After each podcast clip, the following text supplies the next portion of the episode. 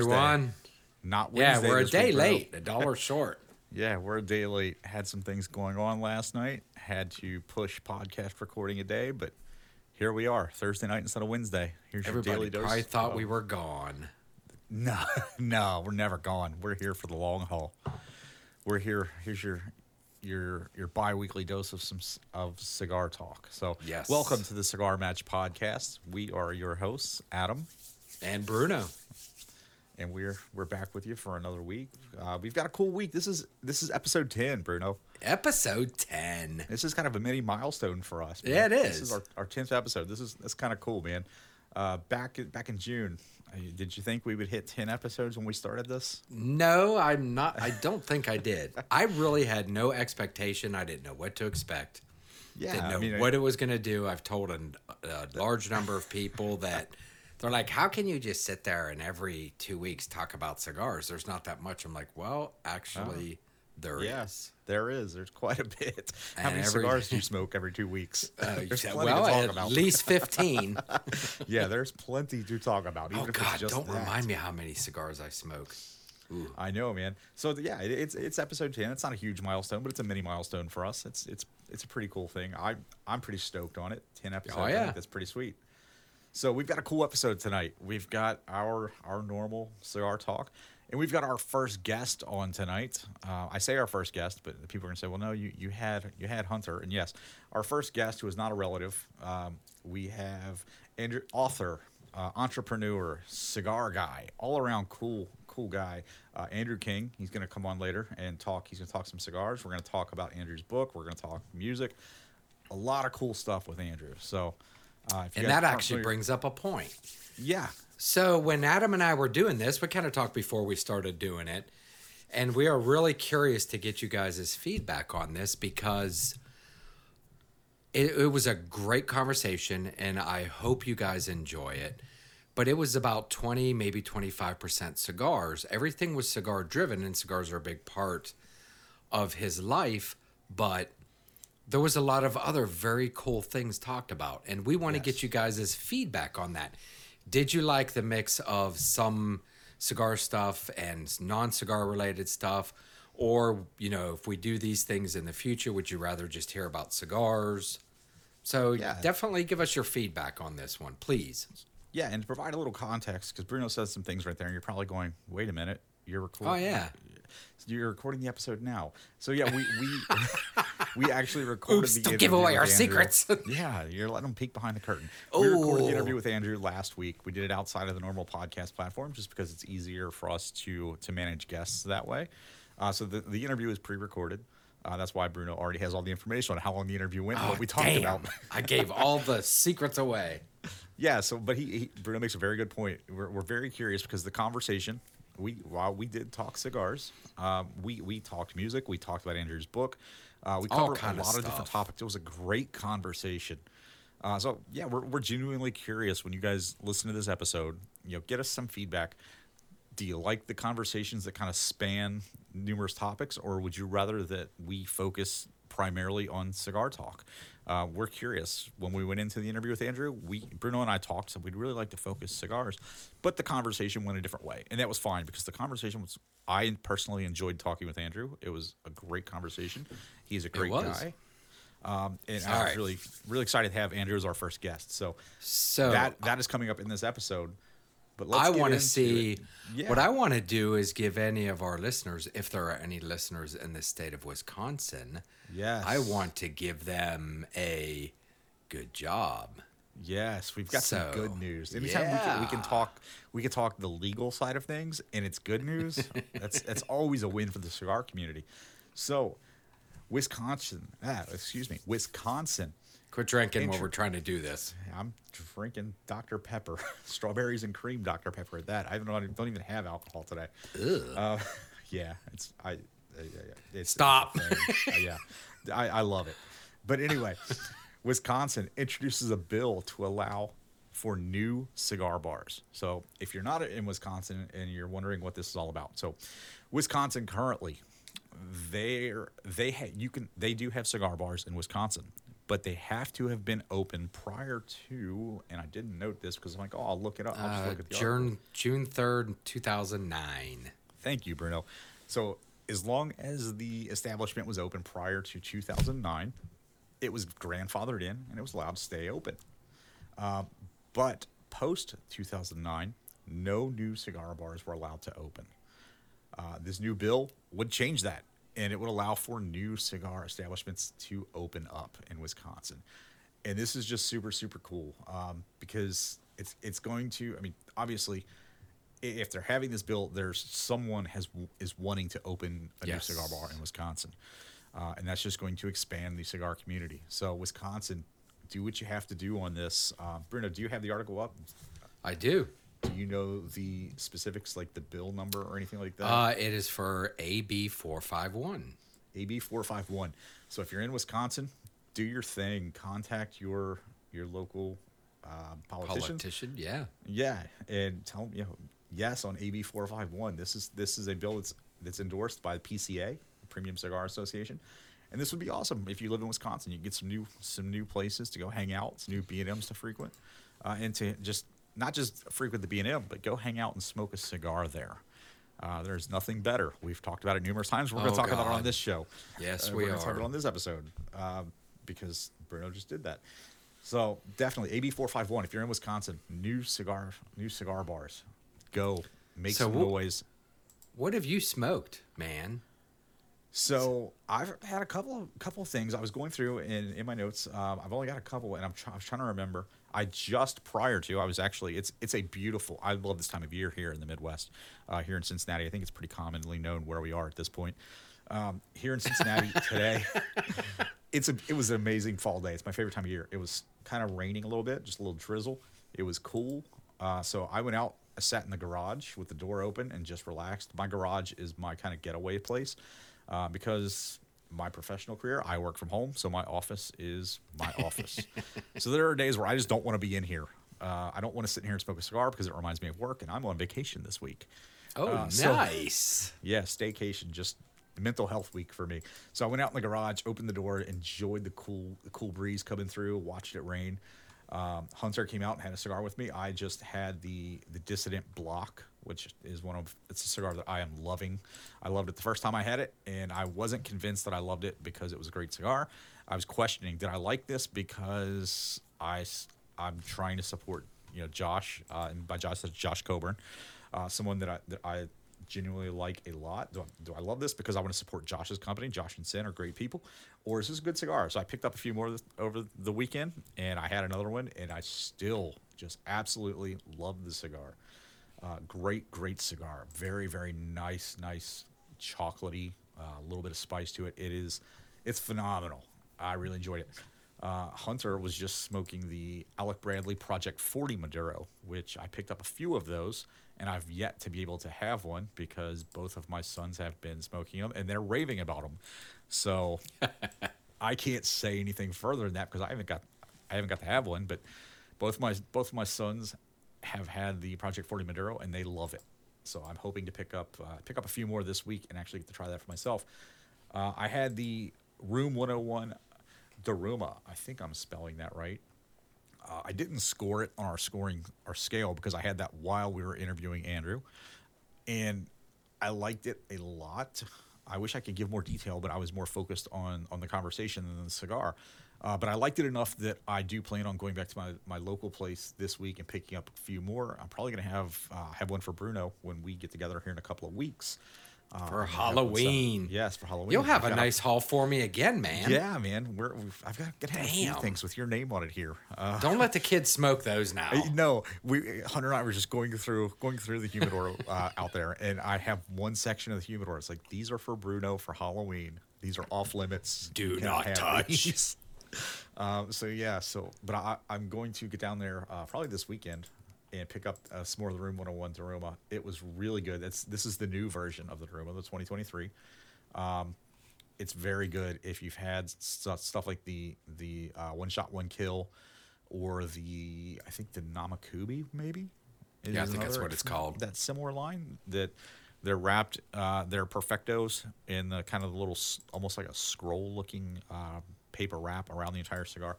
Um, visually, they look really nice. That's what caught my attention in the, the B&M. I looked down; they were on the bottom shelf, kind of tucked, kind of tucked away, and visually they look really nice. And the cigar was really, really good. Like I said, I had it while I was we were conducting the interview with Andrew. I was in the conversation, so I didn't focus a whole lot on the cigar, so I didn't take any notes on it. I just really enjoyed it enough to say, "Yep, I'm gonna go get some more." So I had the Room 101 Daruma. Uh, I also ha- have had, uh, and I think I had this last week, the Oscar, the Heaven and Hell Oscaro by Oscar Valadares. Uh, I'm not going to go too deep into this because Bruno has one and hasn't Yeah. smoked it yet. So I don't haven't done it yet. uh, so that's just this is just Leave say, it. Yep, I've I've had it, and I'm going to stop right there because I don't I don't want to sway Bruno one way or the other on this cigar. We will talk about it in detail at a later date. Um, what else have I had? Anything good? I'm sure I've had a lot of oh uh, Tatuaje Quinones. Wow, I those are had just that good. a couple of weeks ago. And yeah, exactly. That's not one that I, that I have Yeah. to be shy about because No. I think it's pretty commonly known that's that's a really good cigar. Uh, I've had a lot of actual tatu- of Tatuaje over the last couple of weeks. Um, Tatuaje Havana Six, always a good. The the red label, always always a great cigar. And we've had a lot of Don Pepin here in the house because that's one that um, that Hunter has been a big fan of the, the Don Pepin Blue. So we've had a lot of Don Pepin. Bruno, you've got a few things here on your list. What have you had? I do. So, um, first one I had was a Romeo and Julieta Reserva Real Nicaraguan. It was a Corona, which isn't my size, but that's what they had. And I'm actually not much of a Romeo and Julieta fan, but I actually enjoyed this cigar. It had a good, I gave it a 7.75 on out of 10. I was it was between a mild and medium cigar to me and I really really enjoyed it. So that was one. I'm going to do them in order of Before you go to your next one, I do have a question, and I'm, I'm looking this up for myself because I'm not sure if, if you'll know. Uh, was that because I, I seem to want to say was that an AJ Fernandez blend on that one? Do you know? Ooh, I don't remember. Because I it is yes. Okay. looking- I just found it. It is. That was an AJ. Well, that would 'cause- explain why I liked it. too, exactly. I'm not normally a Romeo and Julieta fan. I've had enough of theirs, and it's like it's an okay cigar. I'm not. It's okay. It's please understand. I'm not like bashing Yeah. something. It just No. isn't what I like enjoy. So, So another one. I had was a Las Calaveras. It was a Limitada 2023. Unfortunately, that one was a letdown for me. Really. I had the Well, 5x50 Robusto. It burned not so good. First third started to burn good. Then it started to tunnel. I would consider it a medium body.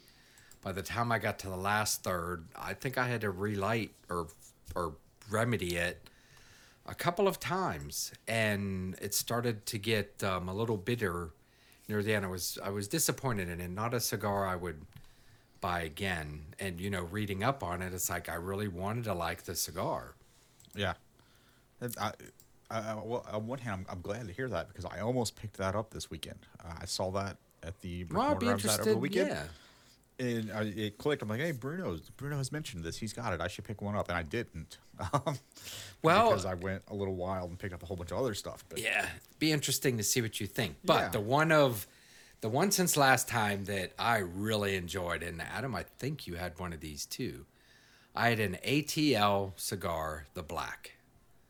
Did you I have, not had the no. okay. I've not had the ATL. That was Man. the one you sent me, and, and that was new to me actually. Yes, and it was the the ATL black. It was a torpedo. Oh my God, was it good? It was a good medium bodied. Started to get a little bit above a medium body in the last third. And then, of course, when I tried to go to bed that night, I found out it was a little stronger. It was a little, uh, a little more full on as far as strength. But uh, Adam and I just redid the well, Adam more than me, just redid the scoring, and I ended up with an eight point three on that. Nice. so But I really enjoyed it. I really did. just just for your awareness, um, and this is behind the scenes here, the highlighting I just did in our our notes. That's just for me to remember to pick that up. Which one? Oh, okay. When it updates, you'll see it. That's just for oh me. yeah. All right. Just so I remember to pick that up. So I think it was that that was the last the last one you had, correct? Yeah, that was the last. That was one of the ones I had that I I will buy again if I see ATL. That was the black. They have uh, three other ones I can't or two other ones I can't remember what they are, but I was impressed. I really really enjoyed the cigar. Yeah, and so with that, since we're talking Bruno cigars, last last point I want to get in here, Bruno, um, is uh, I just saw this today that Habanos SA they're adding Yeah. a Hoyo de Monterrey uh, Destino, uh, new cigar, new size. Uh, it, it is Cuban, so you know we're not going to get it here in the U.S. And, and even more interestingly, it's it's only going to be released in the travel locations, so like the duty free shops outside of the U.S. Uh, it comes in a, a nice, tra- a nice looking kind of travel humidor uh, box. I think they are. I don't remember if it was ten or twenty to a Uh, box. Ten.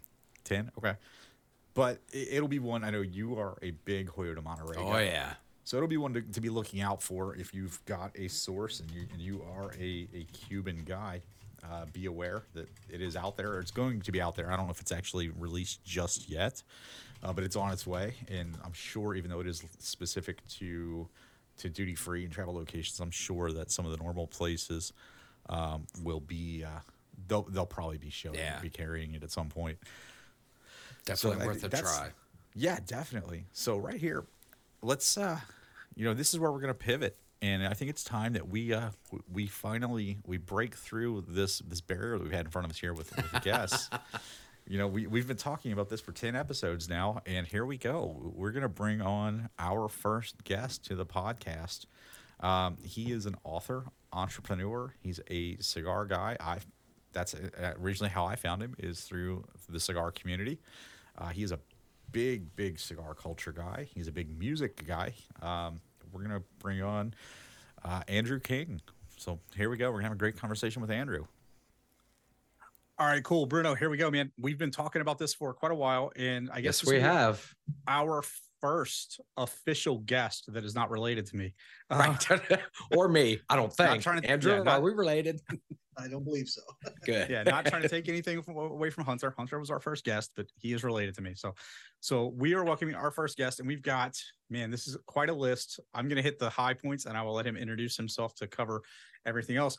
We've got author, all around badass, uh, punk rocker, cigar guy, body ex body ex bodybuilder, bodybuilder. Yeah. You, are you still lifting? Yes, I still lift, but definitely not in bodybuilding shape anymore. Okay. um, all kinds of cool stuff. He will give more detail. We've got Andrew Thorp King on with us tonight. We're going to talk about all kinds of cool stuff going on in his world. We're going to talk some cigars. So, Andrew, I tried to hit the hot, some of the top things I had written down. Give you tell tell our listeners, give yourself a quick kind of introduction. Yeah, yeah. So you hit the high notes there, right? So cigar lover, obviously, I wouldn't be here. Um, serial entrepreneur, also serial failure. Hence my new book, Failure Rules: The Five Rules of Failure for Entrepreneurs, Creatives, and Authentics. Uh, give people some insights on how to kind of like uh, plan for failure, metabolize it, leverage it, optimize it, help them uh, turn themselves into uh, their most optimized, uh, you know, authentic person in the world. Uh, also, you know, I own two record labels, uh, one uh, metal hardcore one, one uh, more street punk, oi psychobilly, and I've been in banking and finance uh, as kind of as a dual career for many, many years. Everything from financial planning to owning online lending firms, both onshore and offshore. And last ten years, I spent kind of in the corporate world um, in fintech. So, all kinds of stuff, my man. Very Yeah, cool. man. A, a busy, busy dude, and a man after my own heart because you know, punk rock, dude. Music, me- you have no idea how much music means to me. I think you probably do because I think music you, holds a special spot in your heart as well. And Yeah. once once we're off the air, something that that I I found out, you and I have a connection. Um, Oh yeah, in common. Yes, I believe a band that was you had signed. Uh, I have played with them many, many, many times.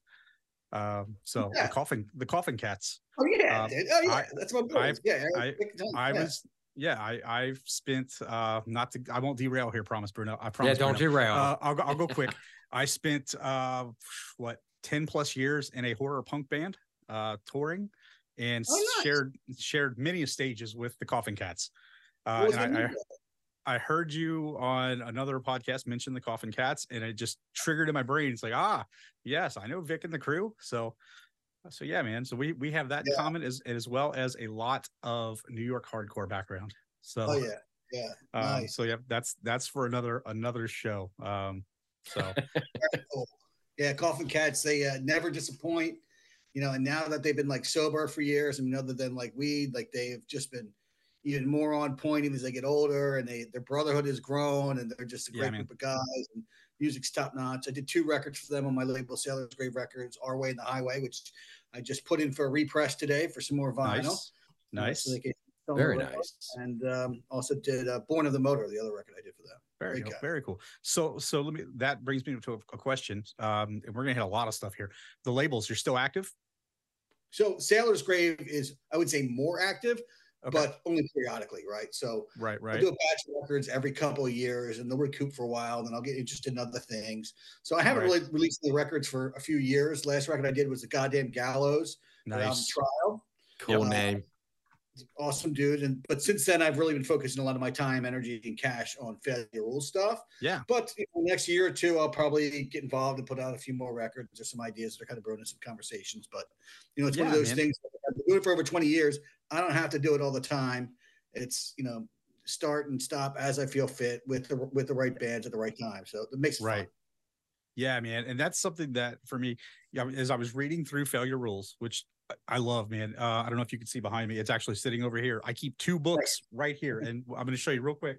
You went and bought it too. I, I. Oh yeah, I, I've got, I've got it. Uh, so I got Failure Rules, and you're in good company because the other book that is sitting right here with it is from my good friend Joshua Coburn. Shit that Oh, my said. man.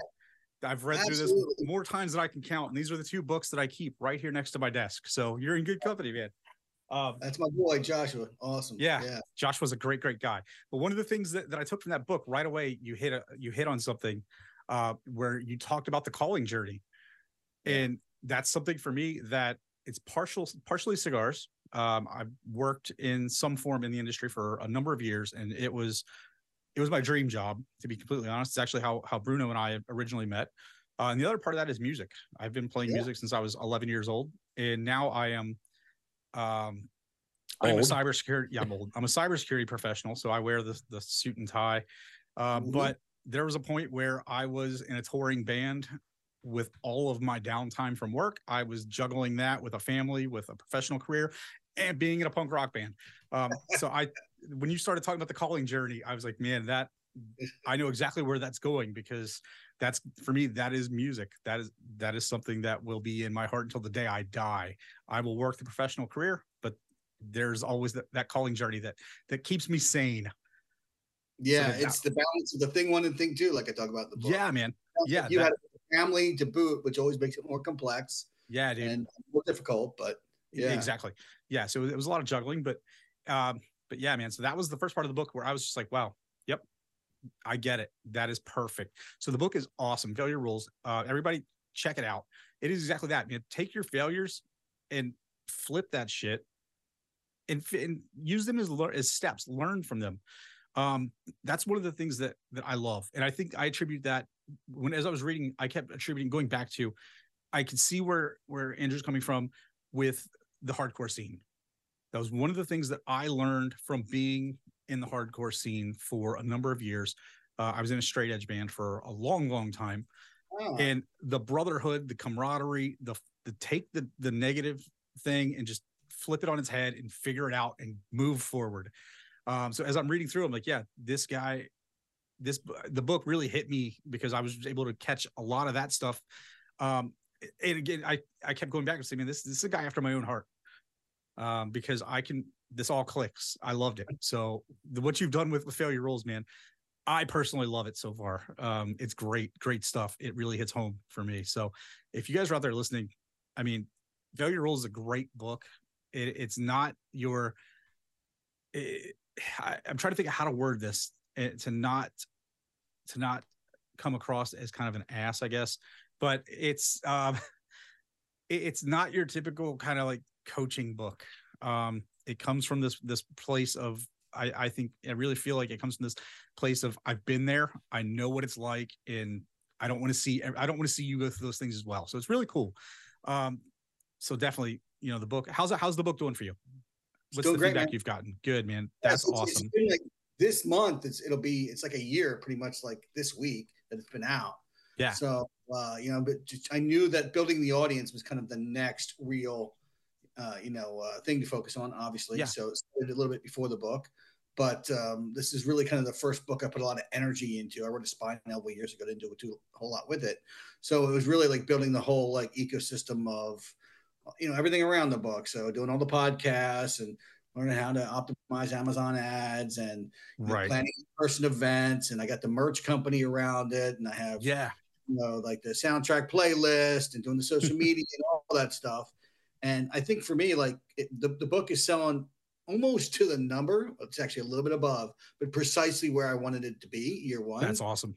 standpoint, uh, and the trajectory continues, uh, and and the media appearances continue, which is which is driving sales, building the network, and next year at some point I'll, I'll likely start my own podcast. I'm just kind of waiting for the network to swell a little bit Mhm. more, and then time is right, then I'll strike and really dive into that. Um, Then you can have us as guests. Hell yeah, there we go. Absolutely. I mean, look, it- it's got the intersection of all my great loves: cigars, punk rock, entrepreneurialism. I mean, all that yeah, stuff. right? yeah, man. You, what more could you want? So, so let's let's pivot there and say, you know, how I I I found you through the cigar community, through the cigar Mm. culture. That was my initial exposure to you, was was through cigars. How how has that been? How has the cigar culture been um, overall? Ha- have you seen a lot of people come in from the cigar community, um, and it's social media wise into the book as well, or ha- was that by design? Actually, did you reach directly out to the cigar community by design, or is that just who you are and you were just there already? I'd say it's both. It's who I am, and so it was by design, right? So it was like, you know, it's a big part of like my story. You know, it's a part of uh, my everyday like appreciation uh, of of, uh, of of living a bold uh, life to the fullest, right? And accenting everything I do with the pleasure of a cigar, right? I mean, like Right.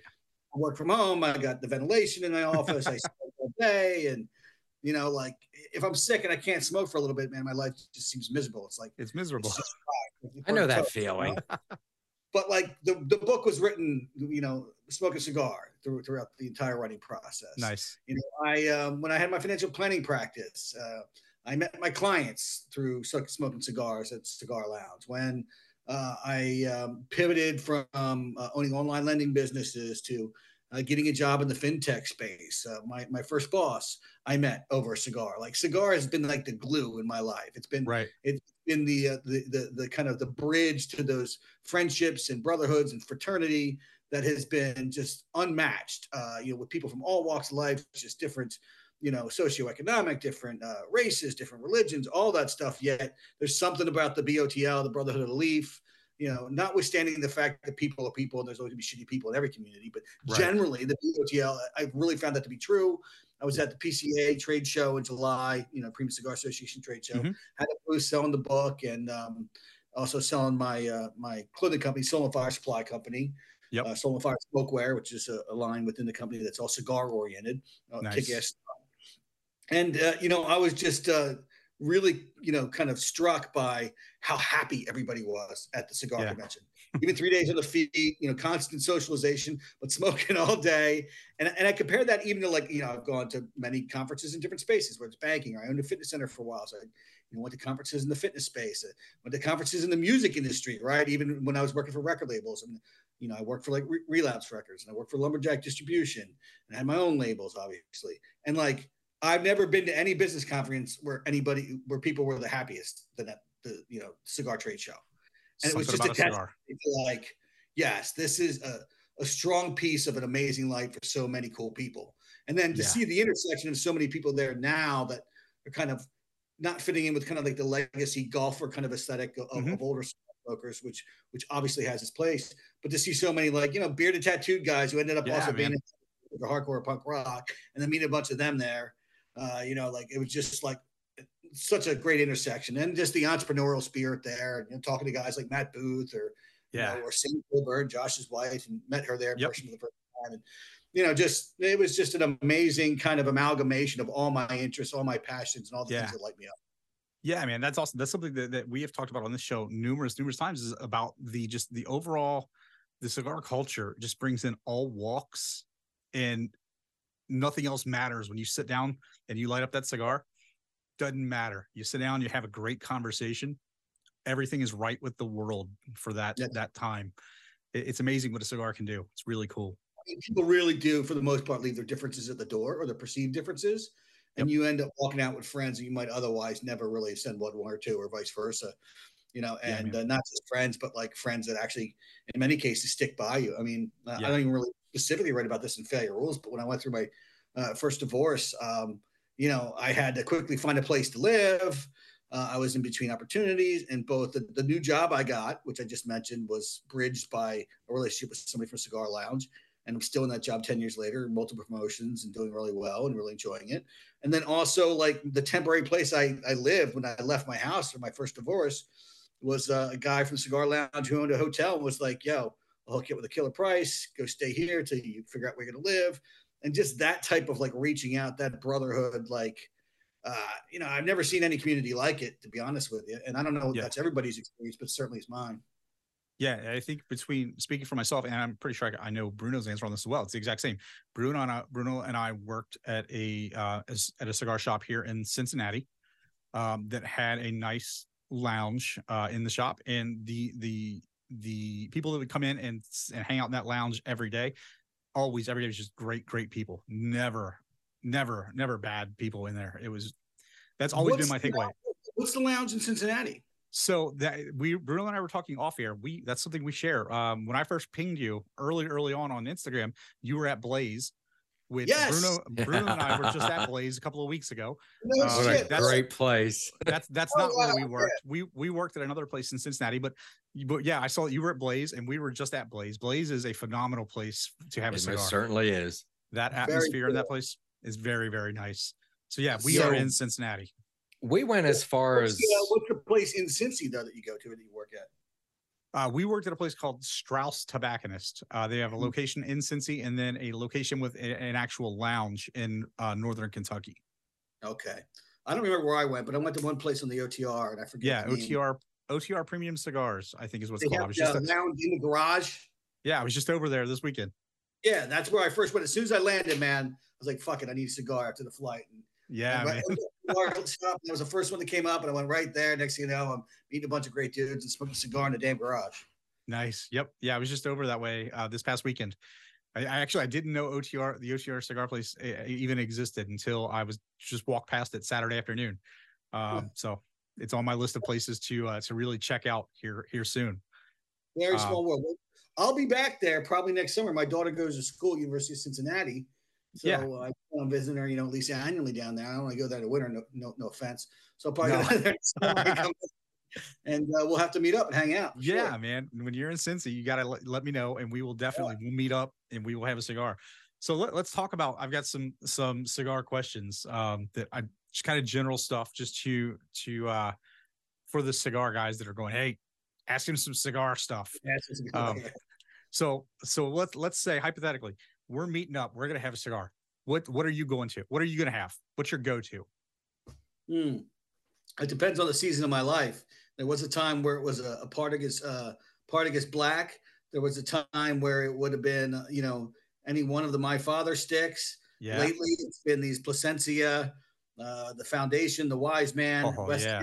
Echo, uh, either the red or when when Yeah. it was available, the Attic. Um, so I'm, I'm not that uh, consistent. I would say I'll I'll have one or two sticks that I'll kind of stick to for a while, and then I'll switch them up. But lately, I've just been variety, man. I mean, I buy probably about I don't know four to five boxes a month that I go Yeah. through. Oh, gotta the try 'em equivalent all. with uh, with randoms, you know. So you know, Yeah, man. Two to four a day. So I try to like you know switch them up.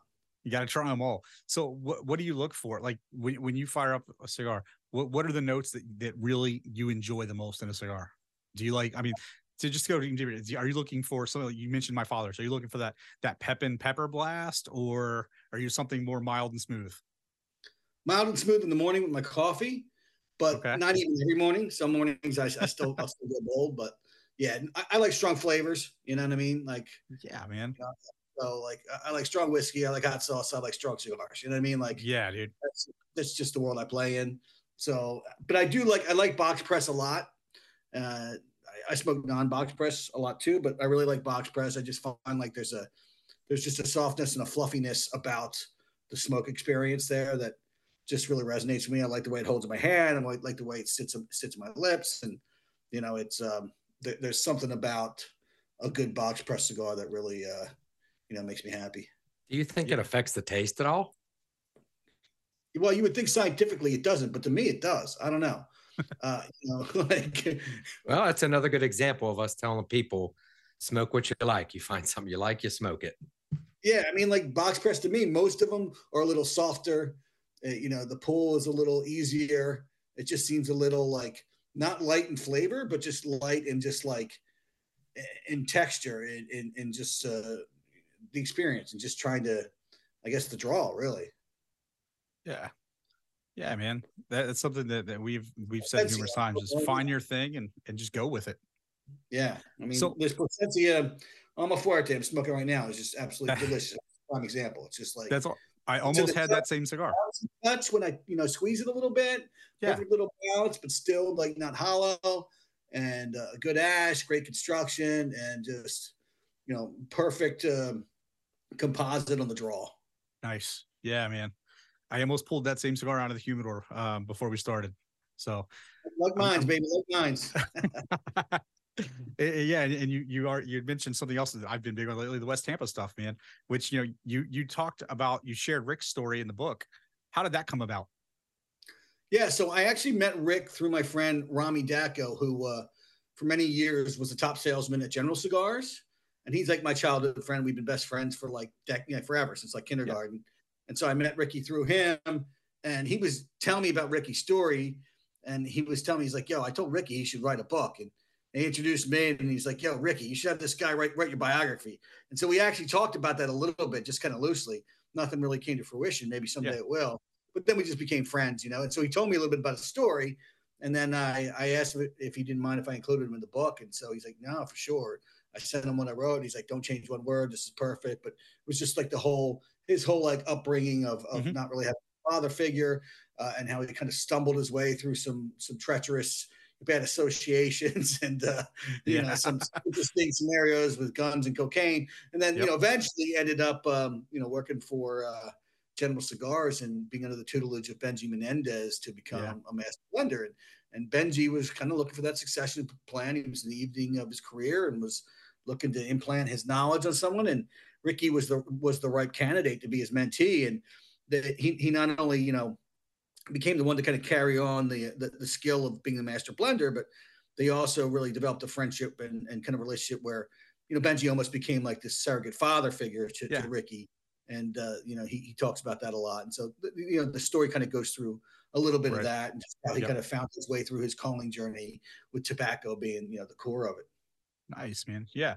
Yeah. That was a really cool. Um, I didn't know when, when I got to, when I was reading that section about Ricky, you know the the cocaine part i was like wow that's uh that that's a cool that that's a uh, that, that sounds too too like it was like that that can't be that's too cool to be true. Uh that's just so out there that it's like wow that's that's insane. Yeah yeah. I mean i don't know all the details but uh, you know babysitting some co- cocaine and right. accidentally got a friend or something. I think the friend's okay obviously but you know there was just uh, some wild stuff happened that's when he realized he needed a hard redirect for his life and you know that kind do of it of the themes of failure rules and personal right. transformation after we go wayward and all that shit. So yeah, that'll man. do it. That'll definitely do it. yeah. So so Bruno, uh, like I was saying, you know, feel free to jump in at any point because you know I'll just keep talking. So if you have questions yeah, for Andrew, I'm just just just right now. I'm doing a lot of listening. Going. Yeah, because you know I'll just keep going. Um, so on on that, I'm going to ask another question of Andrew. I'm going to pivot a little bit. Just try to. I'm going to stick with the the cigar conversation here. Eh, so for, this is uh, something that I always find interesting because cigars are, I, I don't want to say weird, but when I got into cigars, I, I thought it was very weird. So it was something that being a, a, a punk rock kid, I, I growing up, I was not exposed to cigars. My, my parent, my father didn't smoke cigars uh, during the boom slightly, but that was about it. Um, so as a punk rock kid, it was always this thing I would look at it. It's like, man, that's just I, I, don't get that. Until one day I finally did get it. I was like, I'm gonna try a cigar. I think it'd be cool, and I tried it and enjoyed it. So I always find it interesting uh, on how how did you get into cigars just the very first time? I mean, I dabbled with them for for years, like cheap cigars and occasionally premium cigars. Like you know, when I was younger, when I was broke, right? But I think right. it was really when I um, was running my record labels in, in Toledo, Ohio, um, Thorp Records and Sailors Grave Records, and I had an office downtown in Toledo. I was running full time, and I had like you know, uh, you know, one like part time person that came in and helped around the office, but she wasn't there that often. And the rest of the people that worked for me were like 1099 or they were remote, you know, whether it's mm-hmm. publicists mm-hmm. or designers, whatever. So I generally worked by myself. And while I still could smoke inside my office there, and I did sometimes, uh, it was one of those buildings that was very, you know, almost like a Mad Men kind of scenario. Like there was like the sheriff all smoke cigars, these lawyers down the hall who smoke cigarettes inside the office.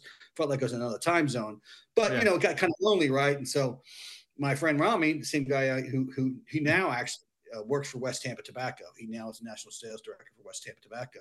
He came out to visit me, and he's like, "Yo, there are cigar lounges around here." And he was just starting to get into cigars then. He wasn't even in the industry yet. And then um, we went to this place, Port Royal, and that's where I really kind of like got introduced to the culture, which led to me smoking cigars regularly. And then I was in there two, three days a week, working remotely in there. And before you know it, it wasn't like a once, twice a week thing. It was like an everyday thing. And then it was just like you know more and more kind of getting entrenched in you know the nuances of the culture and and, and kind of just the benefits of the culture and just really loving cigars you know whether it's with coffee or with booze or whatever it is yeah uh, so what cigar hit you what cigar hit you first what's the one that kind of hit you to make you say oh god i'm gonna enjoy this do you remember that cigar i think it was i don't even remember which particular uh, it was it was it was a CAO. I think was probably what I started smoking back then, and was smoking most regularly. And I don't even remember which CAO it was. I mean, this is like going back like 18 years. This is like 2005. okay. So I don't remember, but I think it was CAO. It was kind of the gateway brand, and then I just got into all kinds of other stuff. I, we end up very early on smoked a lot of Olivas. Okay. Time. Um, you know, Series V was all just starting to come out then. I think. Yeah meeting Jose Oliva at uh, La Casa de la Havana in uh, in Toledo, Ohio, and uh, and Perdomo too. I remember meeting Nick Perdomo back then. He actually ended up writing a blurb for the back of the spy novel that I wrote. Um, yeah, you know, and then so I think there, there were kind of the brands that I remember, remember smoking. Okay. Because one of the things that Adam and I have talked about is our search and whether or not we ever found the cigar that just made you say, if this was the only cigar I had left, mm to smoke, I would smoke it nonstop. Yeah, we, Have you ever found the, that cigar? The grail. Yeah, the grail. I mean, I don't know that I can say that. That's just like saying who's your favorite band. It's point in time. it's like association, and it's going to change over time. You might always still love it, but you're not going to love it with the same set of, type of fervor that you are 10 years later when you're introduced to new Dude. things. Right? Just because it's an industry in motion, and you got taste buds in motion. And I don't know. I don't know that I could say that. It, it, it would have to be a handful you just wrecked that question for me too, because I'd never thought of it in that context. if somebody were to ask me who my favorite band was, I could never answer that question. Um, because yeah, it's five to ten, but even those are gonna be revolving. Like it's still yeah, it's gonna be revolving. Yeah, I've got a few that are always in the top, but yeah, yeah now you've wrecked that question for me. Oh, as many great cigars as I've smoked, there is still one that. Oh yeah. When I do get to smoke it, it's brings oh, back yeah? great memories and. Go ahead. I'm sorry. No, I said, which one is that? It's uh, a Hoyo de Monterrey Epicure number two that I got. I first one I smoked was probably close to 20 years ago, and to this day, every time I have one, it just it's a flavor that I just enjoy a lot. Does it bring back associations to something significant around the time? it does. It, it more than anything, it was the way that it was found it was just we were up in Canada, me and a friend of mine messing around. We were both, you know, cigar smokers at that yeah. point. I've been trying a lot of different stuff, just trying to find out, okay, what do I like? What do I not like? And he spent more than I would have spent on a couple cigars. And I think we got not even five minutes into smoking it and just looked at each other and said, yeah, this is, this is the one. now I've had a ton of incredible cigars. I mean, Adam and I were chatting last night. The one I had last night was incredible. But if somebody did tell me that's it, you can't have any more other than one, it would be that one. I would be sad about that because all these new yeah, yeah, things yeah. that I don't get to try. Interesting. Interesting. Yeah. I don't know what that would be for me right now. I don't know. I'd have to think about that. Yeah. Like the whole like it's like the whole question of you were stranded on an island, you could only have one cigar and listen to one album. Oh yeah.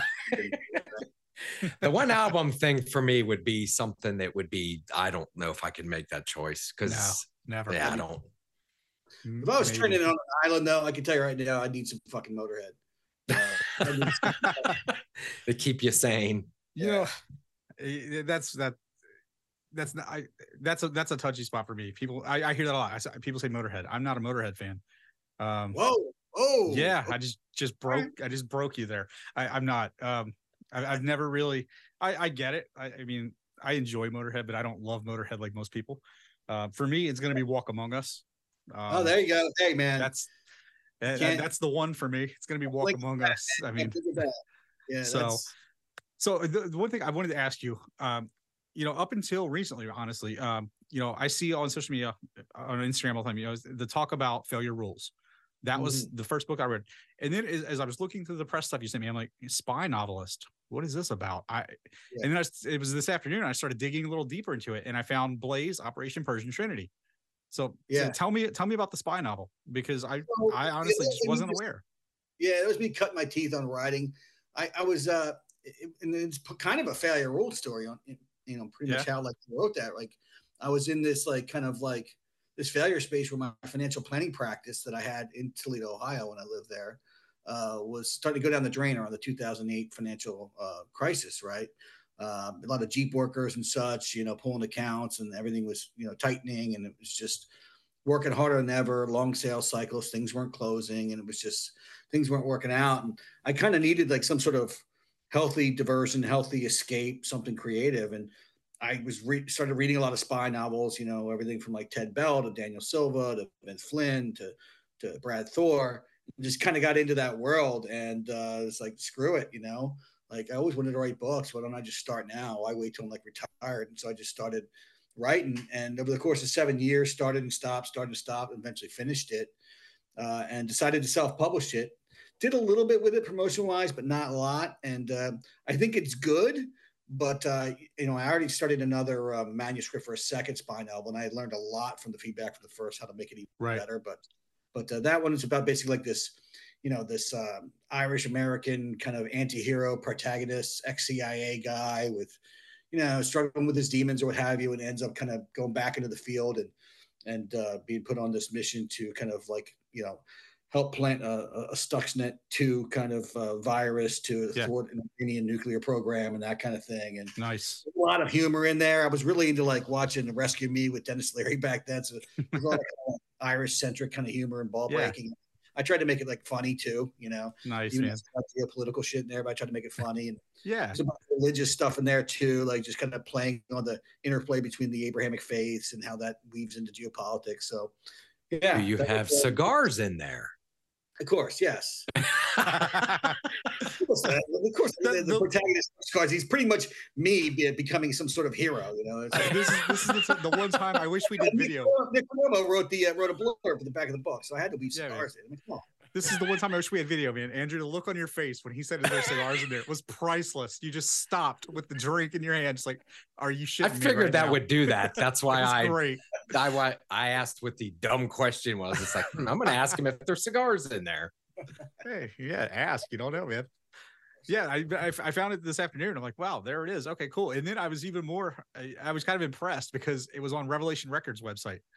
Yeah, yeah, yeah. Well, I mean, they that- just I asked them to carry it because they're my distributor for the Right. labels. I mean, they didn't sell a whole bunch of them. I don't even know if they sold more than like five or ten, but they carried it in a bucket, you know, just make it available and Just it was just there. Yeah, pop up on search and now they they're carrying failure rules too and they did a little more of a push for that because there's a lot more obviously musical hooks with failure rules right. John, the Cro-Mags right in the forward Yep. and all the different case studies on you know Henry Rollins from Black Flag or Lemmy from Yep. Motorhead or I got a chapter on the Koffin Kats in there too I don't know if you got Yep. to that part yet but yeah Yep. you know so it was it was more apropos yeah, it, it was the thing this afternoon where I was searching and I'm like, hey, Revelation Records, here we go. This is cool. Uh, Yeah, yeah. Just because Revelation is it's that that was a take back for me because you know that was a label that from a, a time I was everything Revelation put out. I was all about it, and then so it was it was kind of cool. Um, just just ridiculous So- things like that, that that take you back. they're I'm gonna great pivot. too I mean I, I, Jordan Cooper I don't talk to him much but I have a few times here and there but the people that have run Rev HQ. I mean, mm-hmm. used to be Vic back in the day. She no longer works there, but you know, everybody's working there now. They've always been really consistent, really great, and just mm-hmm. very, um, you know, just very fair and, uh, you know, um, good with all their partners. So, yeah. so I'm going to pivot back to something because some of the things we've been trying to tell our listeners. I would say if I was to ask you, did you struggle when you first started smoking cigars and what helped you the most when you first started smoking cigars? It sounds like based on what we've been listening to, that going to your local brick and mortar and going into the lounges and talking to the other people in there, was that what gave you the comfort level to really start getting into this? Yeah, it was the culture that made, made it more kind of this like evolving, like, you know, important part of like my lifestyle and, and my identity just because the enjoyment I got out of the culture. And then that makes you love cigars more and learn yeah. more about them, try different ones. Yeah you know, and even now, like um, I go to I go to lounges uh, pretty frequently. A lot of times with my friend Rami because he's always doing events and such. And then there's a few local ones, but like, but you know, you know how it is. Like I first started smoking pretty much mostly only in lounges mm-hmm. in my car. And now that I'm able to smoke inside, like I'm just smoking all day long. That's gym, and I'm like, I was smoking on my way to the gym. I was smoking my way home from the gym. I mean, pretty much unless I'm in the shower, I'm having sex. I'm smoking a cigar. You know, that's why I don't want to be able to smoke everywhere. Or whatever, but I like it. So I don't know. Yeah, man. So that kind of leads me to something that Adam and I touched on, and we'll get your take on this too. Um, the brick and mortar we did work at, one of the first questions when we were remodeling was, should we put TVs in the lounge?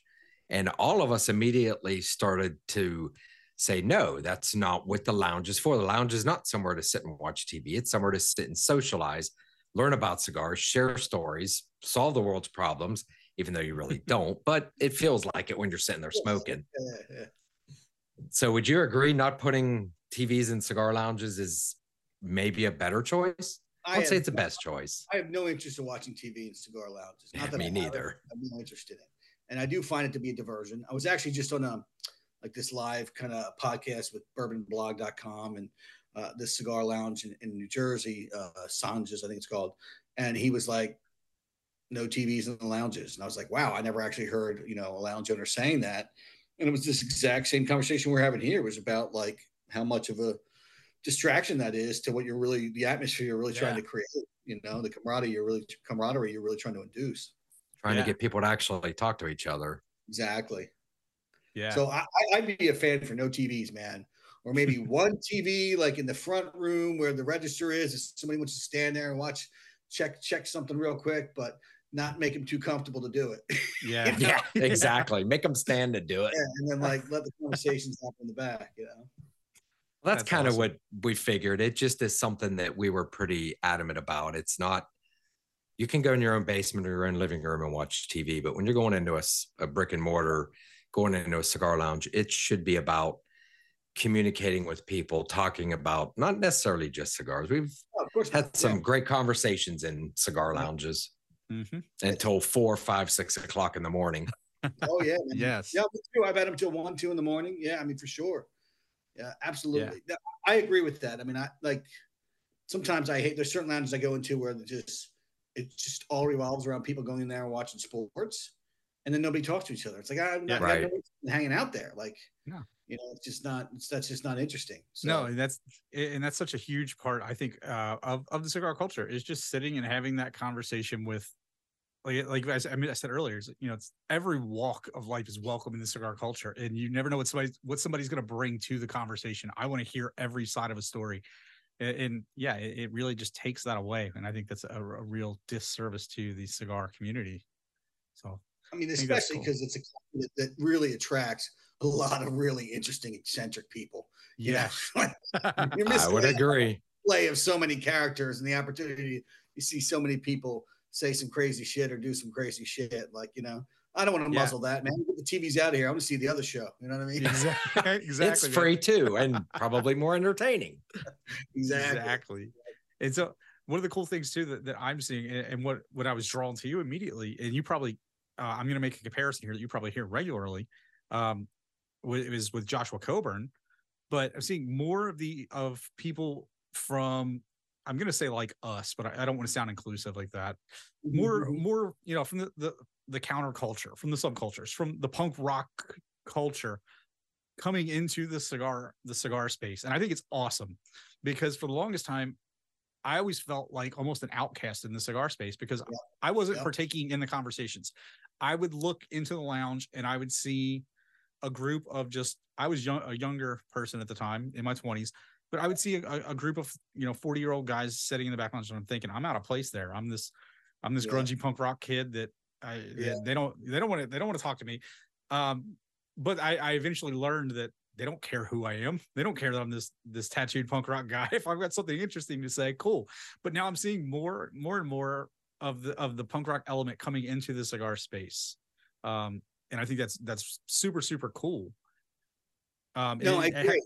And have you heard that comparison? And I'm sure you have between you and like Joshua Coburn is the one that comes to mind. so I found him online. I think there was a, a link in LinkedIn with some video he did or some podcast he did. And that that was the first time I discovered him. I thought it was really really cool. And there were some things he said in there that resonated, and I ended up including him in, in the story in Failure Rules because I write about him in Failure Rules. And after I wrote it, wrote about him, I reached out to him and said, "Hey, you mind if I publish this? I, I, I know I don't know you." And I wrote him, and he was totally into it. And then he also did a blurb for the book. And then I've never met him in person, but then we had a FaceTime call and talked. He's like, "Yo, bro, how, how did this happen? We're almost like identical twins here. Like we're both in the punk rock, we both write books, we both do our, you know, our motivational speaking type stuff, and then uh, we're into the cigars. I'm like, I don't know, man, but there's definitely, you know, some Yeah, sort man. of uh, kinship here. But you know, to your point though, like, yeah, when I first started getting cigars, that that wasn't a factor. There was no real like people from like, you know, any sort of like the, the punk, hardcore, metal, you know, kind of sub- subculture, or even not music related, but just even like working class tattooed people, you know, Yeah. like that wasn't a thing. It wasn't. There was no really working class kind of element. It was just was really like high end business people and golfers and stuff like that. yes. And I was still into it then and met a lot of great people who were kind of like that in the culture. But now it's kind of a mix of both, and I think it's even better. Yeah. Uh, and uh, it's it's changing the fabric of what the culture is, and I saw that very distinctly at PCA because it was like half and half.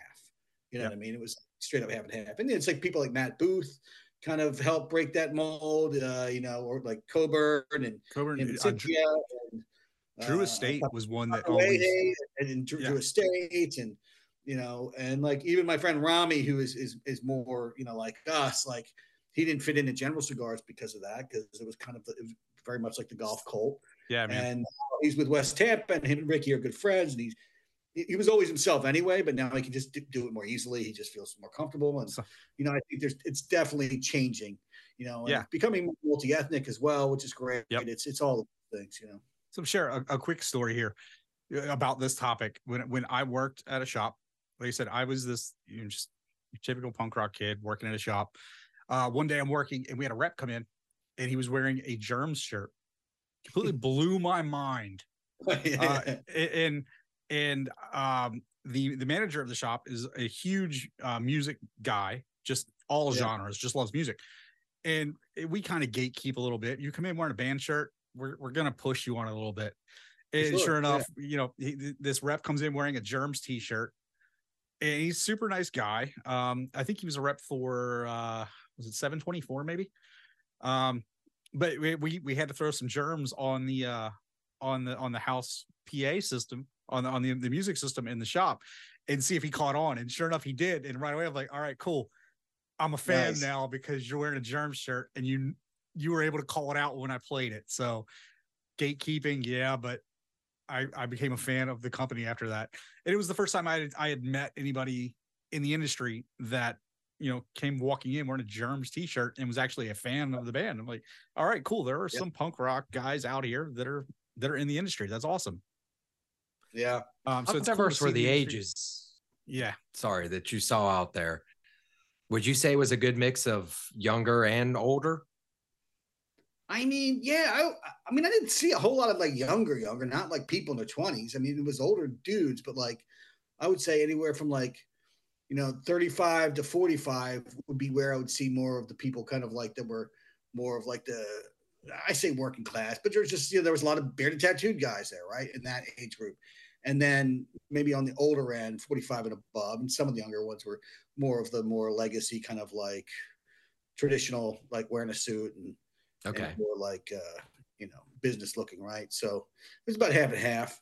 But I didn't see a lot of like real like young people. You know what I mean? I think it's still like you know no, nobody really in their twenties. But I mean, this was also a trade show. This wasn't consumers. Right. Mhm. It's not representative of actual smokers, really, right? But yeah. Yep, we we we are very aware of what of the PCA show. One of our favorite times a year, actually, when we worked Yeah. uh, in the industry. Love that show. Yeah, and it, it's interesting because I have a college age son who is who is now getting into cigars, but that could be because he's around me all the time too. So, um, so a college age son too, and he doesn't like to smoke cigars. He smokes something else. But yes, yeah, yeah, yeah, yeah, yeah. All right, so cool. So we're coming up on about thirty minutes, so I want to start getting into a wrap up phase here. So Andrew, what's what's next? What's what's next in front of you right now? What's coming up on the on the, the horizon for you? I'm going to be at the Dallas Cigar Shop in Dallas uh, for a, a live, like a book signing event, and we're doing a live recording of another podcast, the Great Cigar Podcast. My friend Jimmy Boy, we'll kind of do like interview each other about his stuff and my stuff, and I'll be selling my merch. He'll be selling his, and we're just going to have a herf and hang out. So get ready to do that, and it's kind of like a prototype, right? Just there's been a, a good amount of interest, you know, kind of stirred up from PCA for doing these type of events, and this is kind of like the first one, and it was born from Yeah. somebody we met at PCA, my man Jose. And um, then I'm going to be doing some more of those, just kind of strategically throughout the country, Yep. uh, and then probably at some point more concentrated in the Northeast, and just see how they go. Um, Yeah. So doing those, and then just I do lots of podcasts. I mean, everything from cigar ones to music-oriented ones to entrepreneurial business podcasts to you know wellness and spirituality ones. Yeah. So Yeah, to do that checking- as possible. Yeah, I was checking the website and seeing you you were all over the place. I'm like he's out there, man. That's awesome. Yeah. It's fun because you Yeah. just have so many different diverse conversations with interesting people um, that uh, you know are, are interested and, and they know how to have a good conversation and you know it's just the the different people. I mean, I mean even like today, just just talking to you being like, oh, you were at the, you, you I was at the Blaze, you know, lounge, right? Like, Right. Yeah, yeah, yeah. connections that come up i- i- is, really cool. Yeah, man. Yeah, that's awesome. So for anybody interested, where can they find you? Where's the best place to get to, you know, Yeah. social media, website? Where's the where do they get you? So I'm most active on Instagram. So at Andrew Thorp King on Instagram, definitely go follow me. No E on the end of Thorp. Lots of cigar content there. You love it. Uh, and then the website is andrewthorpking.com. Again, no E on the end of Thorp. There you can get like the failure rules free mini course in your inbox. Uh, you can get links to buy the book, uh, buy the merch, Soul on Fire Smokeware for cigar lovers. Lots of cool stuff. And you can get the book anywhere online. I mean, obviously, Amazon. There's an audio book that kicks ass. I sell just as many audiobooks as I do physical books. It was narrated by the actor from uh, the show Twin Peaks on Showtime, this guy Jay Singh. He Nice. does great cadence, great urgency to the reading. He really does justice to the text. So, however you consume your books, whether it's audio or, or whatever, go check it out. I think you're going to dig it. I think it'll be worth your time. Yeah, and then I will. Uh, I'm actually going to set up a put up a, a page on our website. Uh, I'm going to work on that tomorrow, where I'm going to have links to all of Andrew's social media, the website, everything, every every way you can get in touch with Andrew. It will be available on the cigarmatchpodcast.com. Just go to the guest section, and since Andrew's our first, he will be at the very top of the page, uh, featured prominently. All of his contact information. I mean, I cannot thank you enough for hanging out with us and doing this, man. Yes, Um, thank you so much. this has been Thanks a, a lot of fun. great. Yeah, man. Uh, It's so cool. It's been a lot of fun. Our, our first official guest uh, on the podcast. We're pretty stoked on that. We started this. This this will be episode 10 when this airs. Uh, and Nice. this has been a lot more fun than we thought it was going to be. And uh, so it has been. It's been, it's been super cool. We So keep finding you. more stuff to talk about. Yeah, man. The adventure's just begun, guys. The adventure's just begun. ah, yeah, man. It's been good. So thank you for hanging out with us and sharing everything you, that we've talked about. Everybody, check out the book. Failure Rules is awesome. Uh, go give Andrew a follow. His content, tons of cigar content, all kinds of cool stuff. Andrew's just all around badass. Definitely worth a follow on whatever social media you use. Look him up, give him a follow, check him out. He is awesome. So with that, we're gonna close out. Andrew, anything you want to you want to close out with, man?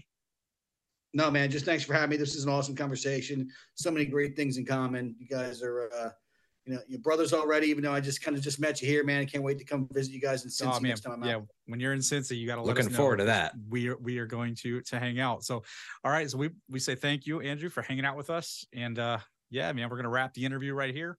And we will. Well, there you go, everyone. Our first official guest. So All right, once yeah, hope again, we definitely want some feedback on if you enjoyed uh, the cigar related and non cigar related stuff, or if you'd rather just hear about cigars. Yeah, I hope you guys enjoyed that interview. Andrew is a very interesting guy. Very. A very fun guy to talk to. And we have a connection. Andrew has a connection here in Cincinnati area, so we will probably that probably won't be the last time we hear from Andrew. No. Uh, not at all. We've actually No, we're already working on plans for uh, a cigar match podcast get together with Andrew at a local much so. brick and mortar. Uh, that's going to happen.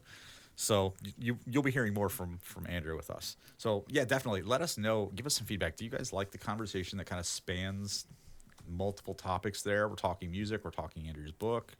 Um, talking cigar culture, or would you rather us, us just focus on talking cigars and leaving it that? We're kind of curious because you know we, we had planned on let's uh, let's really focus on cigars, but the conversation went a different way, and I think it went. It was a very. I I enjoyed the conversation. Oh, it was a good conversation. But you know, you guys are the listeners out there. What what do you guys what do you guys think? Let us know. You know, let us know what you guys thought about that and how you think we should we should proceed going forward because we want to keep this an enjoyable podcast for Yes. you guys to to listen to. Now, I think when we start actually talking to some of our being brick and mortar people, it'll probably be a little more cigar driven. But Yes. if you guys enjoyed what you heard, then that means that we need to look for not only people in the industry to interview, but people that are huge cigar smokers that Yes. have great topics. that just have good topics to talk about. So yeah, let us know what you guys think so we know how to proceed. So with that, Bruno, I think that uh, this is where we wrap up this week, man. Yes. It's, uh, you know, it's not a lot of cigar topics. The conversation is fills most of the episode, and I hope you guys enjoy. But Yes, hope You you know, enjoyed it. this that's episode 10 it is officially in the books and we will talk to you guys again in two weeks for episode 11 so stay tuned let us know what you guys think about Yes. the the guests and thank you guys for tuning in as always uh, until episode 11 keep smoking good cigars And smoking. Thanks a lot for listening. See you next thanks guys see you